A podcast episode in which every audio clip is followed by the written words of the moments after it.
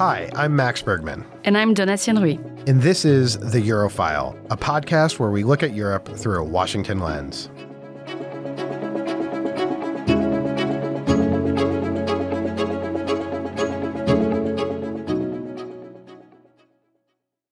Welcome to another episode of The Eurofile. We have a really great show for you today. We're going to focus on a number of really intriguing European security and defense developments most prominent of which, uh, tongue in cheek, is a new report from the CSIS Europe Russia Eurasia program titled Transforming European Defense A New Focus on Integration, which outlines a central role for the EU in rebuilding European militaries.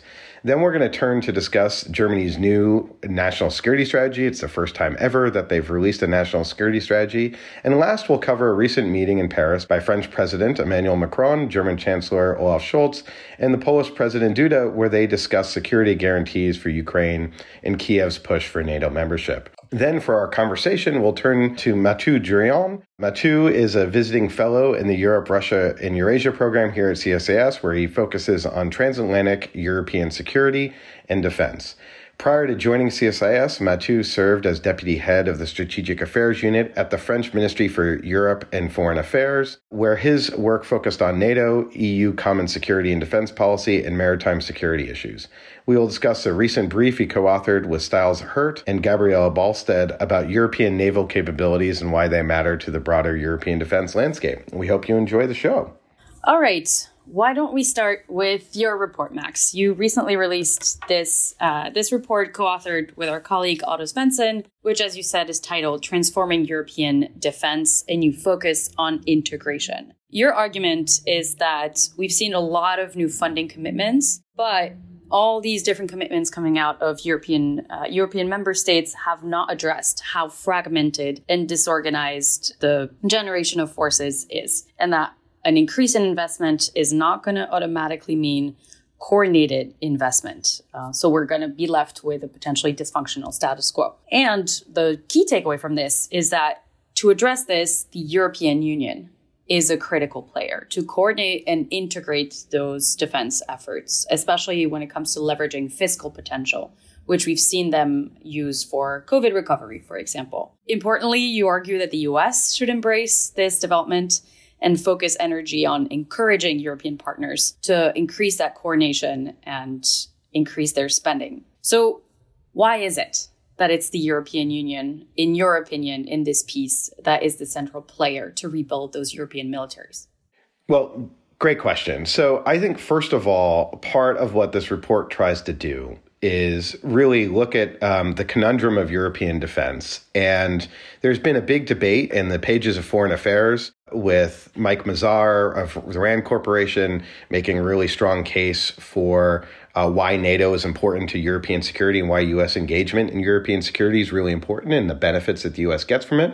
And then kind of a, a pushback from uh, what is the kind of the restraint crowd in Washington, people like Emma Ashford and Stephen Wertheim arguing that no, it's really time for Europe to step up on their own and really highlighting, look, the Europeans are wealthy and rich and can can do this. And part of me agrees with both sides. And I think part of what, what Otto and I tried to do in this report is really, I think, figure out what is the right way forward uh, for European defense and for U.S. policy toward toward European security.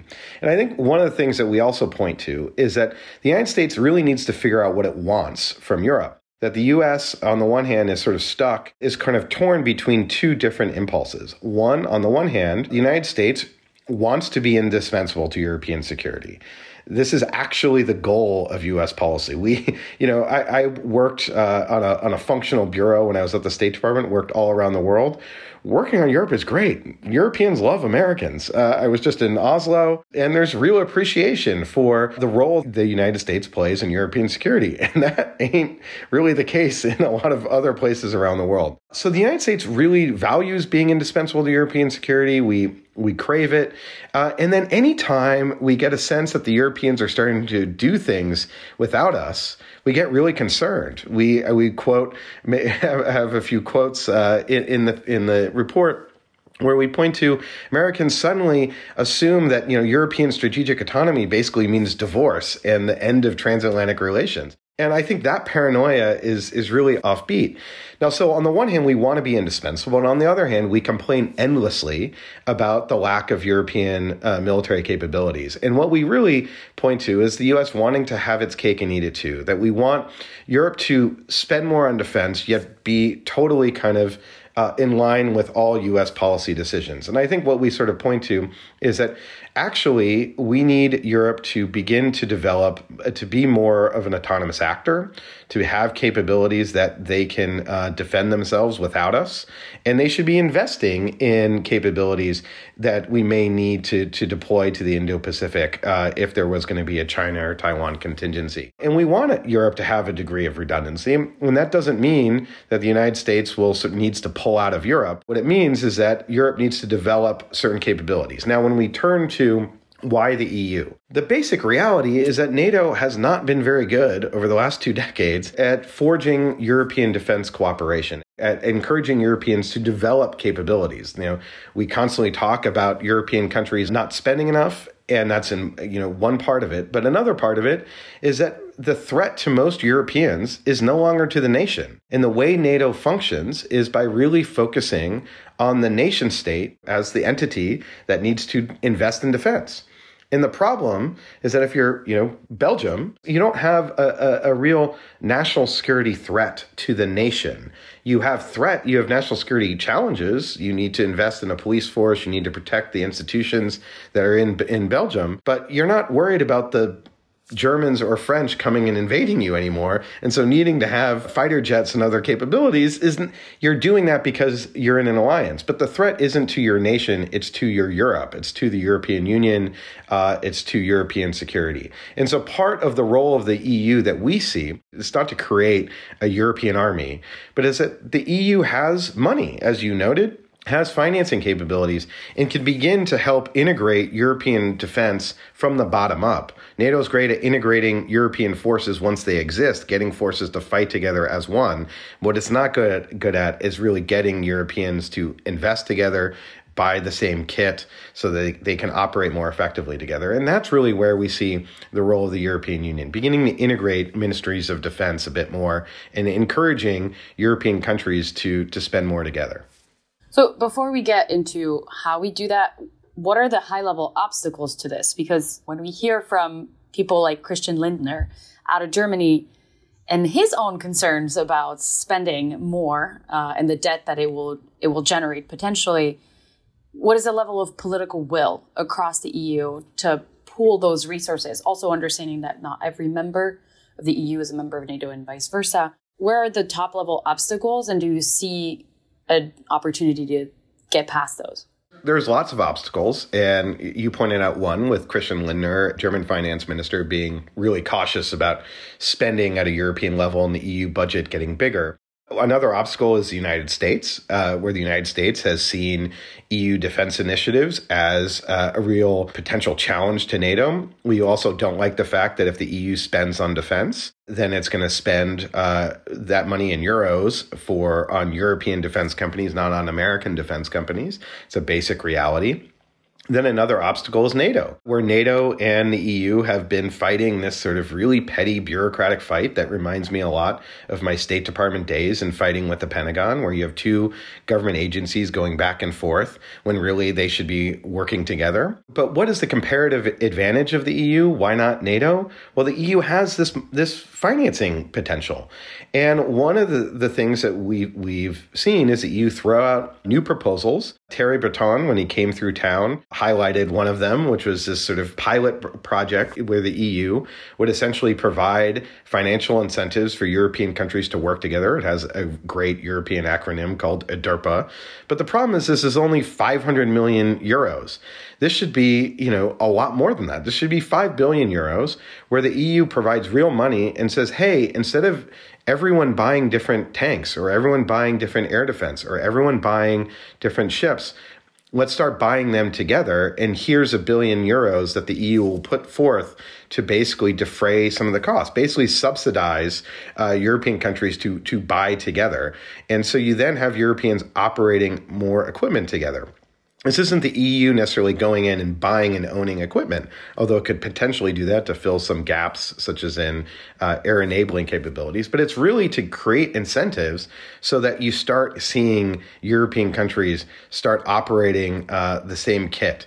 And that is not, frankly, happening. We've seen a decline in European defense cooperation over the last decade. So, and I think that that's a crucial factor, and then enabling European forces to operate more interchangeably so that the Germans can provide munitions to uh, to a Belgian force, and you, you can move equipment back and forth. And currently, you can't really do that. So Europeans really are stovepipe in how they operate, and it's NATO's job to kind of coordinate the mess of that we have of European militaries. The one other thing I'd say is I think the major challenge when we look ahead is that the challenge of the decade is going to be European militaries rebuilding their capacity, rebuilding their capabilities. Yeah, I was going to ask you if there is even capacity for this kind of spending across the continent today. Yeah, well, we have we're seeing all these commitments, right, of countries now committing to two percent. We're gonna, you know, countries hitting it by twenty twenty six, such as I, I just heard from Norway that they're gonna hit it by twenty twenty six, and then that I think you're gonna see those sort of commitments across the continent. Know, whether they're all be met is an open question. However, what you will see is European countries spending more. But if everyone spends more, but spends it in an uncoordinated fashion, what's going to happen is that will have a marginal impact on European defense capabilities. It will not have the transformational impact that we're looking to see. And it also will mean that there will be real gaps that will emerge where European defense is currently dependent on the US, on US capabilities, and that if uh, if countries don't pool some of their resources to buy more air tankers and air refueling or missile defense, which is better if they buy it jointly together in part because they're really expensive, then they're just going to be as reliant on the US as they are today. Now, that this is where US policy needs to decide is that what we want? And I think the answer to that is no. We want Europe to be a stronger, more autonomous actor, and I don't want to go into the whole strategic autonomy debate, but a more autonomous autonomous actor that can do stuff in the world, uh, that can defend itself if need be, that could do a mission in Sudan if it if it decided it needed to, or even conduct operations in the Indo-Pacific, whether as individual countries such as France and the UK, but potentially working more collaboratively together. And I think this is really not about the EU going against NATO, but we're really sort of working toward a European pillar within NATO that can uh, that is is really strong and capable. And that has a lot, very high potential just for positive dividends for the alliance. So if we can get around some of these some of these obstacles, there's there's a lot of potential to to unlock here in the next few years. And part of it is us pressing the Europeans, pressing the EU. The EU borrowed for COVID,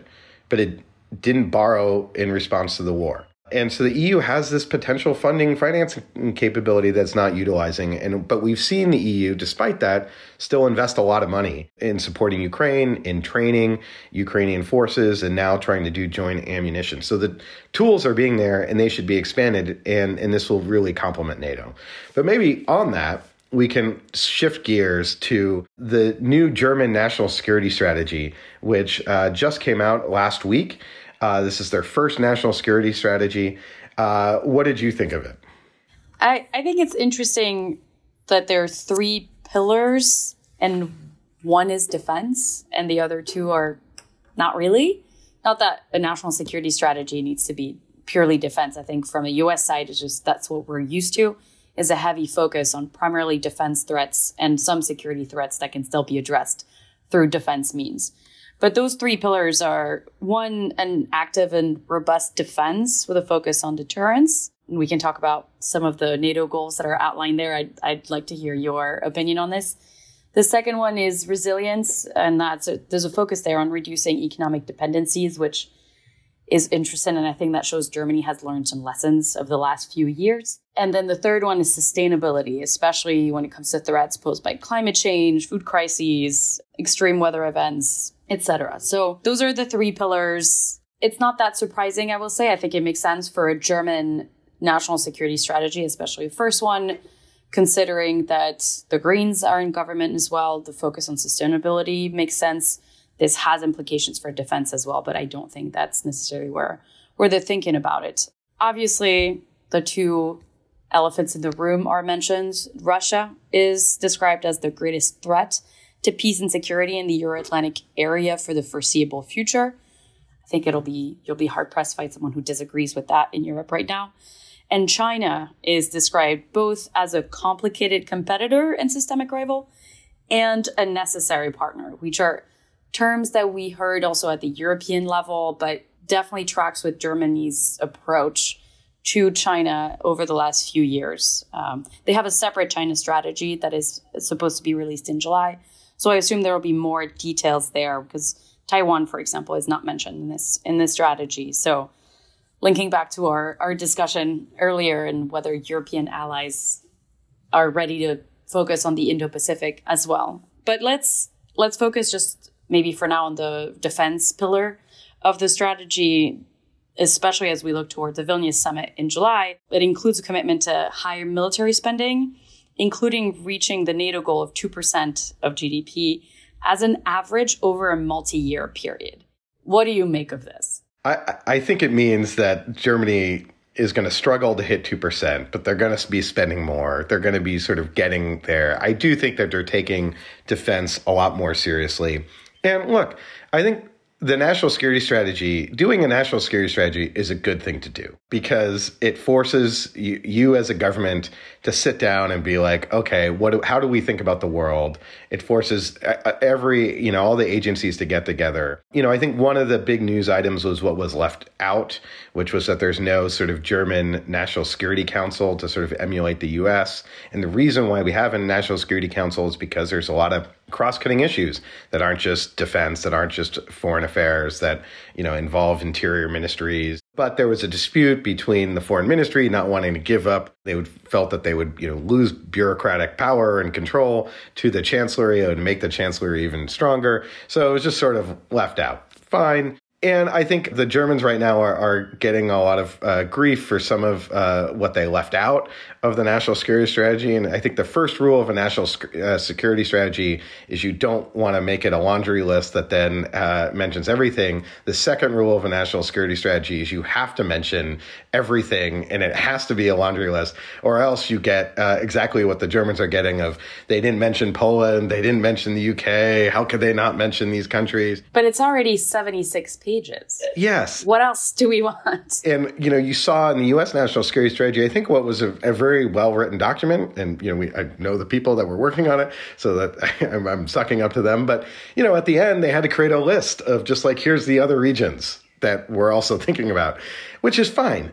I think this is this document is fine. It shows, frankly, that Germany is taking defense, national security, and its role in the world more seriously than it has before. Because the fact that Germany, the most powerful country in Europe, a country with 80 million people, a really you know huge economy that can really drive Europe, hadn't done a national security strategy, I think you know is sort of reflective of where Germany was when it came to a lot of foreign policy and defense issues. So I, I think that's important maybe we'll shift gears to to Vilnius and some of the diplomacy that's happening kind of behind the scenes or maybe not so behind the scenes about Ukraine. Wondered if you could sort of unpack a little bit of what's happening. So, here's what we saw earlier last week. We saw President Macron, Chancellor Scholz, and President Duda meet in Paris to discuss some of the security guarantees for Ukraine, uh, especially ahead of the meeting in Vilnius in July. It's it's an interesting effort to try to coordinate the position. I think before those countries get to get to the summit in July. Uh, Poland has repeatedly called for stronger security guarantees, has pushed other NATO member states to give a real membership perspective for Ukraine into NATO, and has met with other NATO member states leaders in Eastern uh, Eastern Europe. I think also to try to drum up support for a common position. We've seen a little more caution on Scholz's part trying to say that the focus is not entirely should not be just on Ukraine and how it can be a NATO member, but how can we keep supporting Ukraine? So a little bit of a more cautious approach here. We've talked about what Macron said at the GlobSec summit a few weeks ago and taking a bit of a forward leaning approach here. What I think is interesting for me is well, one is a positive thing that they're trying to coordinate these positions, that Germany, France, and Poland are the ones talking about this. That shows that France is continuing to push for a more public support for Eastern European countries in this effort. But the second piece that I find interesting is in po- Poland itself. Uh, the leaders are very forward leaning on supporting Ukraine, but we've seen in very recent polling numbers public support in Poland for supporting Ukraine has gone down. Uh, some of this is potentially due, I would imagine, to the number of Ukrainian refugees who are in Poland. But right now, we've seen for a new poll that came out that about 55% of Polish people believe Poland should not offer more help to Ukraine. So I'll be curious to see where those public opinions start running into the leadership's will for for offering more guarantees to Ukraine. Uh, but what did you think of of the meeting?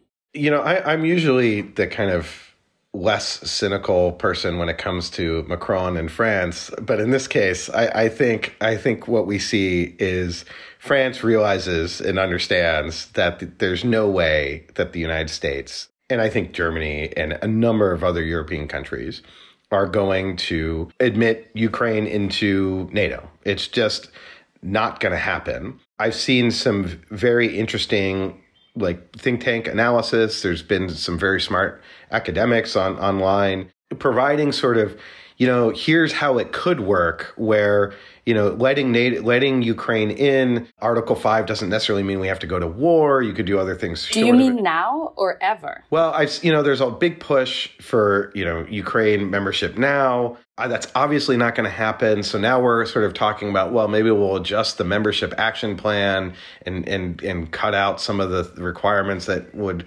enable Ukraine to join, which don't really mean anything that much anyway. Look, the basic gist of the problem and I, you know, I wouldn't say this if I was like in government, obviously, is that Russia's at war with Ukraine and Russia's in Ukraine. So if Ukraine gets in, Ukraine would hit the Article 5 button. And if the Article 5 button means anything, you have the US would have to come and defend Ukraine. We would have to be at war with Russia. That's what it means. And I think you can try to find some ways to be creative, but ultimately the reason why NATO matters is because of that that's the fundamental role of NATO. And this is why this whole invasion was never about Ukraine's NATO path because Russia already had a de facto veto because it was occupying Ukrainian territory that Ukraine said was theirs. So that's the fundamental problem. So I think in some ways, this is all a bit of a dis- distraction. And what we should be focused on at Vilnius is really developing longer term sort of funding commitments to support Ukraine militarily, a la what the United States does when we have a, a, a, memorandum of understanding with the Israelis that every year they will get $3.5 billion from the U.S. And what that means is the Israelis know that they're going to get $35 billion over 10 years. So that means that they can make defense plans. They can go out make acquisitions of F 35s, of air defense, other things. And they know what they're going to have over a 10 year period. That really helps them with their defense planning and defense acquisition and, and builds their forces. And that's what Ukraine needs. It needs to not just be getting, you know, tanks sort of hand to mouth, essentially, but needs to go in and make acquisitions to say, we need to buy 300 tanks. We want this new tank that has this. Please get it to us as soon as you can. 2025, okay, okay, if you can get any to us fast enough, faster, fine. But then we need to be building out the Ukrainian military for the longer term. And that requires security commitments, funding commitments. And this is one area where actually Europe has more credibility than the United States. Because the United States could do a longer term, say, we're going to give you this amount of money, you know, $2 billion every year for your long term defense acquisition needs, whatever it is. But in 2025, that could all change if an administration is different or if Congress decides that it, the Republican Congress decides it doesn't want to fund that. But what we see across the board in European countries is widespread support for Ukraine in a bipartisan way, and European par- parliaments can oftentimes move money. So I think this is where actually European funding commitments longer term could be really important for Ukraine and send the message to Russia over the long term that can help Ukraine get the equipment it needs to really evict the Russians. So then those security guarantees that they're discussing could be that patch, barring membership. But this is where like I went to Ukraine in 2014 when I was a, a senior advisor with uh, to Rose Gottemoeller, And one of the most excruciating press conferences was when she had did a press conference with Euromaidan. Everyone was very uh, respectful. All the new, you know, Ukrainian press were there, but there was all these questions about the Budapest memorandum, being like, "We got rid of our nuclear weapons. You gave us security guarantees to basically protect us if Russia were to invade, and then you didn't." And so, and I think the answer to that is yes, we didn't, because Russia can destroy where you are right now, Donatienne, in, in 30 minutes, Washington, D.C. I'm fortunately in the Stockholm archipelago. Uh, you know, well, fortunately, I don't know. You're a little closer. closer, but I think the you know I think the ICBMs hit you first. So look, you know, nuclear weapons deter. That's the reality, and and I think that that's that's the fundamental challenge here with with uh, Ukrainian NATO membership. I'm for Ukraine joining NATO. It's just that's going to require Ukraine having territorial boundaries that uh, it can accept and also that it, it has sort of forced the Russians to accept as well. And so we're kind of a long way from there, I think. And it's a depressing answer, but I think in some ways we should be a little bit more realistic and focus on the kind of more urgent and important efforts to support yeah. Ukraine.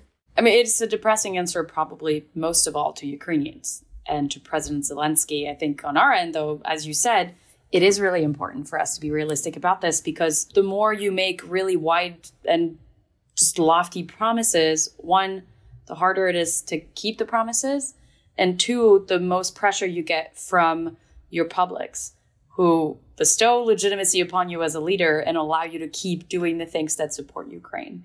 So having that aspect of realism, I think, is really important in the conversations that these leaders are having now and will have in a month in Vilnius. And let me just say, I hope I'm wrong, and I hope someone comes up with some really creative solution I haven't thought of that like somehow can thread the needle here, and like Ukraine can be in, and actually everything's fine, and I'm just like, you know, a worry word about nuclear war. So, um, so I think that hopefully is the case. I'm just pessimistic, and and I think we should just kind of focus a little bit more on the practical. But I think with that, we'll turn to our conversation with Mathieu Droin uh, about European naval capabilities, and you know we'll sort of continue the theme of this being a very defense-focused uh, conversation about about Europe this week.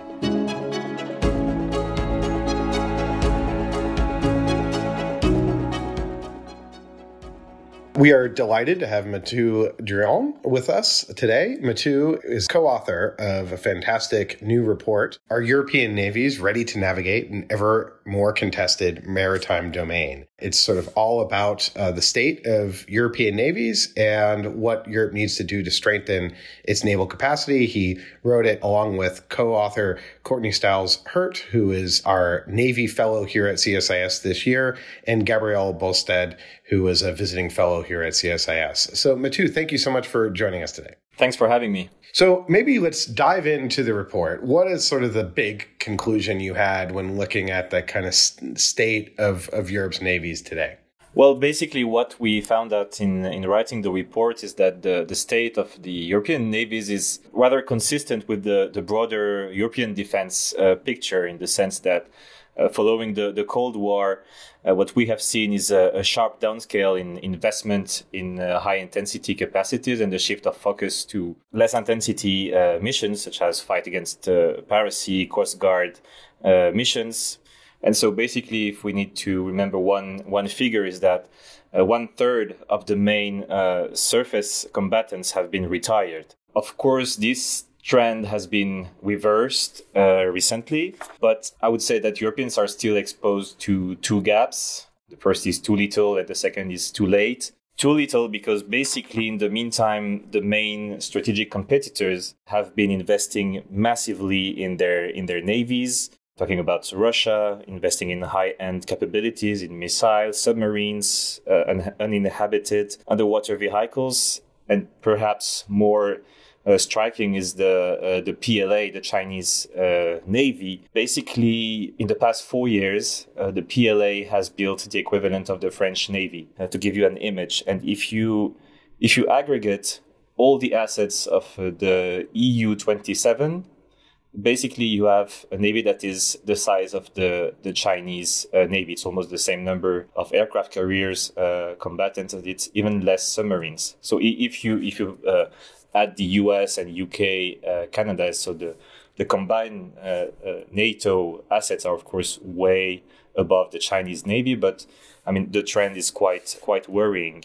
The second gap is the, the too late too late one because, uh, as you are well aware, uh, building high end capabilities takes time. It's not a debate only in Europe. I mean, you have this debate in the the AUKUS uh, debate. I mean, how do we build the capabilities that are consistent with the with the threats that they're supposed to tackle? But for Europe, it's the same. If I take the uh, the new aircraft carrier that the French are envisioning, its commissioning is 2038.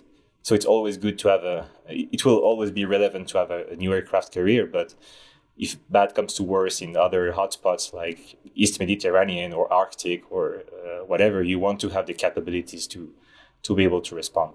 Yeah, I think one of the things that was really important about the report, sort of a reminder that, that despite all the complaining that we constantly hear about the state of Europe's military, is that Europe indeed does have still significant naval capacity. And while the Chinese naval fleet is really expanding. Europe collectively brings together a number of really important and, and, prominent naval assets in terms of aircraft carriers and submarines. I guess the question then is looking ahead, it seems like Europe has this sort of tough balancing act of now trying to uh, build for the long term, longer term, but also sort of maintain a higher level uh, of readiness in the present. You know, there was a lot of focus at NATO on the need to rebuild European ground forces given the, the Russian threat. Well, now that Russia's army has sort of been uh, heavily attrited, uh, their navy hasn't been to the same degree, and Russia still poses a, a real naval threat. Maybe if you could project out then, what what do you think is the kind of the next five, ten years? European Navy is going to get worse before they get better, or are we beginning to see an upswing of, of, of recent investments that will, will pay dividends?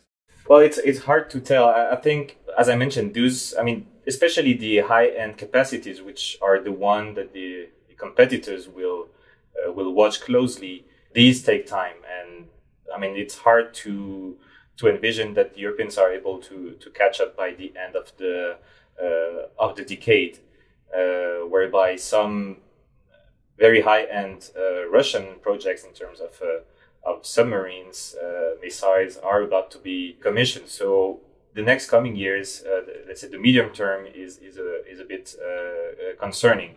But again, the, the, there has been an awakening, um, I think, in, in all uh, European countries. But if you look, for instance, at the uh, the Zeitenwende in Germany and how Germany is envisioning to uh, to rebuild its army, the, the naval component uh, is very low.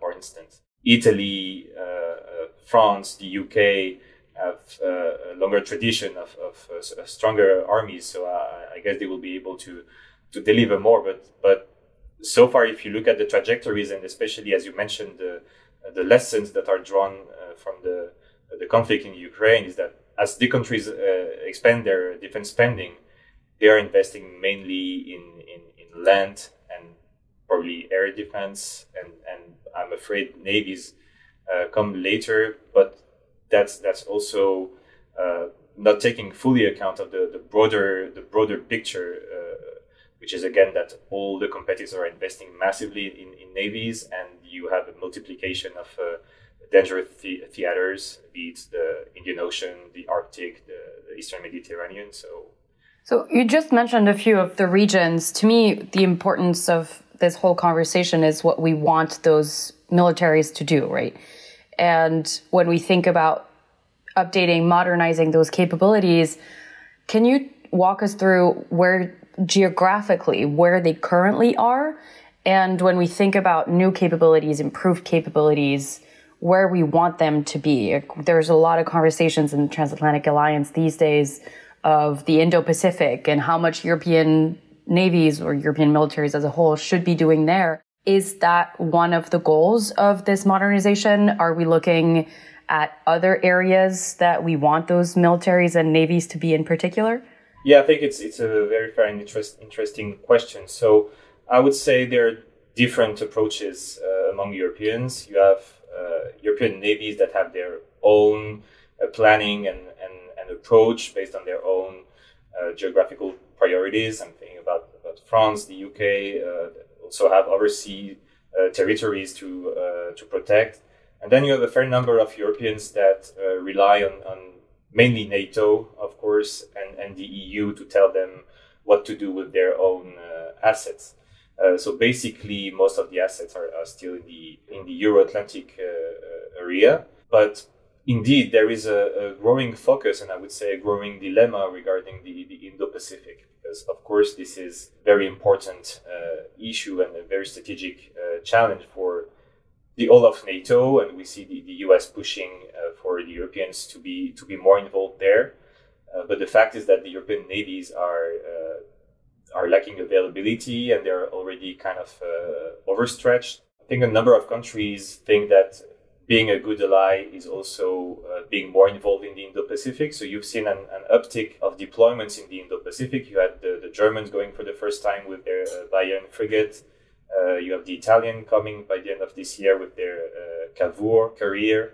The Netherlands uh, uh, too came for, for the first time in, in the region. But that also implies to have the necessary capabilities to uh, to make such uh, uh, long long distance deployments. And I think a lot of European navies are are, are not there yet. I would also mention the, the role of the uh, European Union because, interestingly, the, the, maritime operations that have been launched by the by the EU, uh, some of them have been quite uh, far from the European coasts. Think about the Operation Atalanta, which is in the northern Indian Ocean, which has proven quite efficient in, in fighting uh, uh, piracy in, in, this region. Uh, you also have the so-called uh, coordinated maritime presences that the, the, the, EU is working on. It's basically having uh, different European assets to enhance maritime security in certain areas. So now they have they are in the Gulf of Guinea in Africa, and they are also implementing a new one in, in the Indian Ocean. Mathieu, you, you mentioned earlier that you know collectively what, what the EU 27 bring to bear is is quite substantial when it comes to naval assets. But of course, that's not sort of how uh, the EU actually EU countries you know procure systems. this is all done on a national basis. Do you think, and, in the report, uh, you talk about ways that this could be an area for increased European uh, defense cooperation and integration? Because it, it, strikes me that you have shipbuilding capacity uh, across the European continent, both in France and countries like Germany and in Norway, not in the EU, but still having shipbuilding capacity. And then also this being a, a tremendous expense for European countries to maintain robust navies, and perhaps they would be better off uh, pooling resources, working more together, training together. Uh, and I'm curious if there's been advances in, in that. What do you think the prospects are for, for increased European defense cooperation and integration? And do you have any ideas on how that can, can be improved? Again, this is consistent with the, the broader European defense uh, questions that, that we have. I think there, are, there is awareness that more integration is needed, but then when it comes to political or maybe more industrial will, it's always more uh, complicated. So you had some, let's say, ad hoc cooperations, uh, voluntary cooperations between countries. Uh, the Italian and French have, have built their FREMM uh, multi-mission uh, frigates together. You also had some German, Dutch uh, cooperation extended to to Norway. but this is really this is really in its infancy. What is interesting is that you have uh, Uh, new projects uh, at the EU level, supported by the EU, for instance, the, the European Corvette that is uh, built in the framework of the so-called uh, Permanent Structured Cooperation, PESCO. So using an EU framework, uh, it's an Italian-led project. So this is something that is quite interesting, and hopefully that can be built on for more more ambitious projects and and of course, you have all these instruments that the EU is setting up uh, to make funds available to, to finance uh, joint projects. So we hope to see more of these in the, in the future. So, uh, Mathieu, I hate to bring up the subject of AUKUS with, with, with the French diplomat, but I wonder if actually AUKUS could provide somewhat of a, a framework for, or a model perhaps for European uh, naval cooperation. And you mentioned in the report the potential for Europe to maybe think about trying to expand its ambition. It's it through PESCO, which is the, the greatest acronym where when you spell out PESCO, you still have no idea what the hell PESCO stands for. But they are, are constructing a Corvette there's efforts to try to sort of build, potentially procure that uh, more widely. But you talk about expanding European ambitions to perhaps focus on on a European submarine. Maybe you could uh, talk a little bit more about that. You won't have a Frenchman telling you that we should replicate the AUKUS uh, method. But I think on the substance, yes, this is something that is uh, very interesting that the, the two, Euro Atlantic and the Indo Pacific theaters are more and more uh, intertwined. I think, especially for countries like France or others that say we should have our own European way in the Indo Pacific, having a, a, project of that kind, European led with an Indo Pacific country, even in terms of strategic uh, signaling, could be uh, could be interesting. So uh, AUKUS is one model. There are others. I think a nice benchmark is the the global combat air program that uh, Japan, Italy, and, and UK are uh, developing together for uh, their uh, sixth generation air jet fighters.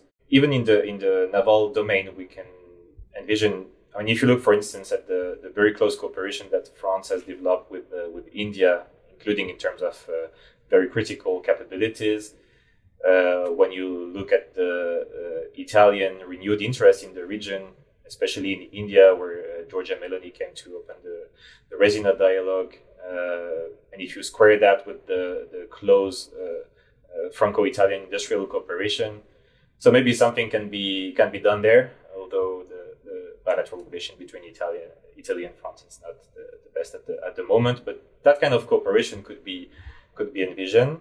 But I think the, the main point of the report is, um, before going to the Indo-Pacific, is, is more uh, European integration, uh, having flagship projects that can have a pull effect uh, at the European uh, level. So we also have ideas on how uh, we could fill intra-European gaps. For instance, let's say imagine the, the German and the Dutch uh, building coastal submarines for the Baltic states that lack that kind of capabilities to protect the, the Baltic areas, or again, using the, the EU framework and EU funds to, to have joint collaborative projects.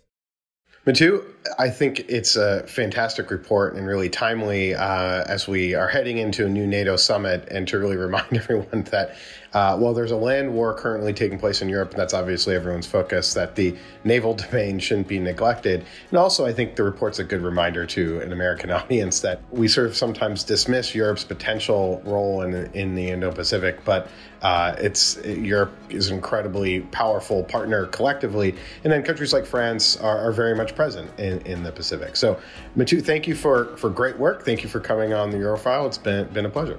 Merci. Thanks for having me. Au revoir.